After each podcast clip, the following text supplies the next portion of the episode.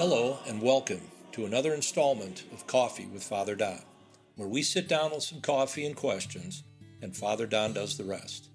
My name is John Russett, and I have the pleasure of guiding you through our conversations, all over a cup of coffee, where we question many of life's unsolvables through the lens of Collegeville's most enduring and endearing monk.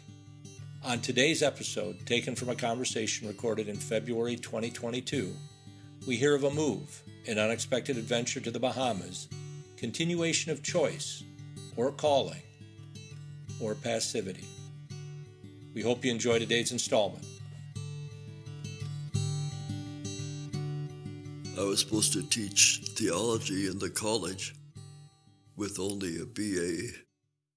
We didn't get a degree at the time Okay. for our seminary. Now that now they could get an MA. I taught there, uh, taught theology in the college about a month. The prior of the monastery, Father Clarus Graves, called me up or called me in or something and said the abbot wants to talk to you. I think he wants to send you to the Bahamas. Don't tell him I told you. Yeah, yeah. that's what he told me.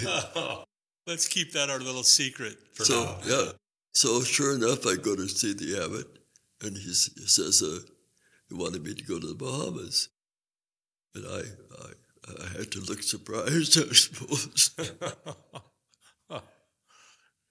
I said yes. You know, I I hadn't thought of it.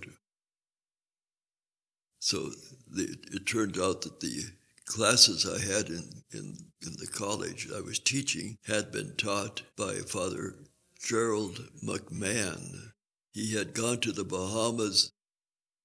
We had quite a few men in the Bahamas at the time. Okay. I'd say 20 maybe. Oh, he had gone been sent down there earlier in the summer to give a retreat an annual retreat required and uh, had become so so fond of the bahamas that he wanted to stay.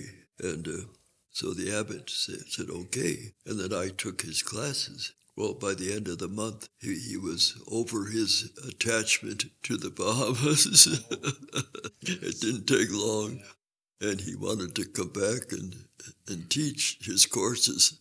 So the abbot said to me, "Would you go to the Bahamas?" So I I said yes. I remember I left by bus from Duluth after a visit family. It was uh, October. Snow was coming down.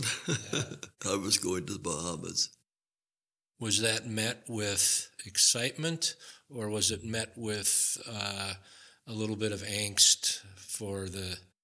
Well, I th- I was yeah I didn't know much about them. I hadn't thought about the Bahamas at all. Again, as I told you, I I kept envisioning myself teaching in the seminary, being locked away from college students. You know, it's interesting, isn't it, that others see a path, in this case for you, that you can't see for yourself? That's so true. Yeah, Yeah, and in reflection, you can start to piece it back together. So, yeah. but I'd be curious if there was what that point in time was where you felt you knew what you wanted to do and you had such a conviction for it that you were able to express it and act on Yeah, it. there there wasn't yet. I was still really I was still putty in somebody else's hands.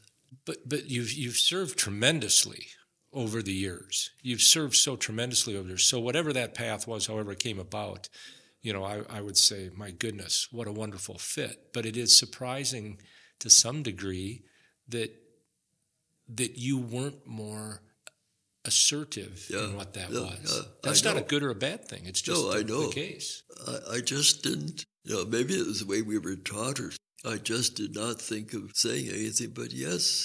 I I like New York. I realize that if I stayed in New York, I'd have quite a different life. But uh, yeah, again, you know, this pass passivity. is it almost like if if we design something and pursue it, then we end up owning it? and I'd rather not. I'd rather not own it. I'd rather just follow the path of least resistance and do the work that others believe I should be doing. I don't. I, I don't know. But you probably wouldn't give anything back. I'll bet you, I bet if as you reflect, while you didn't chart the course, you probably look at it today and you go, well, but I wouldn't, I wouldn't want not to have done yeah. What I've done. that's right. Yeah. yeah. Again you know really i'm i'm struck by the by the passivity. When did that st- when did that start to come into your consciousness? probably much later. I came back and became chaplain. A short time really liked that. Then of course along the line somewhere president uh, colman barry said probably be good for me to get my doctorate. So again i did i didn't i didn't choose the school. No he he, he said what about the graduate theological union in berkeley? I said good. Good. And, and especially in the mid to late 60s, what a fabulous time to be at Berkeley, Yeah, right? yeah Yeah. i wasn't i wasn't even aware of that when Yeah. i went out there Yeah. I really, I didn't research it, you know. I guess maybe Berkeley aroused more independence.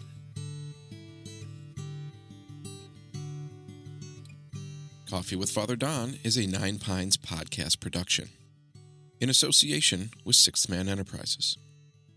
As always, a very special thank you to Father Don himself for his time, his insight, and remarkable recall. Until next time, thanks for listening.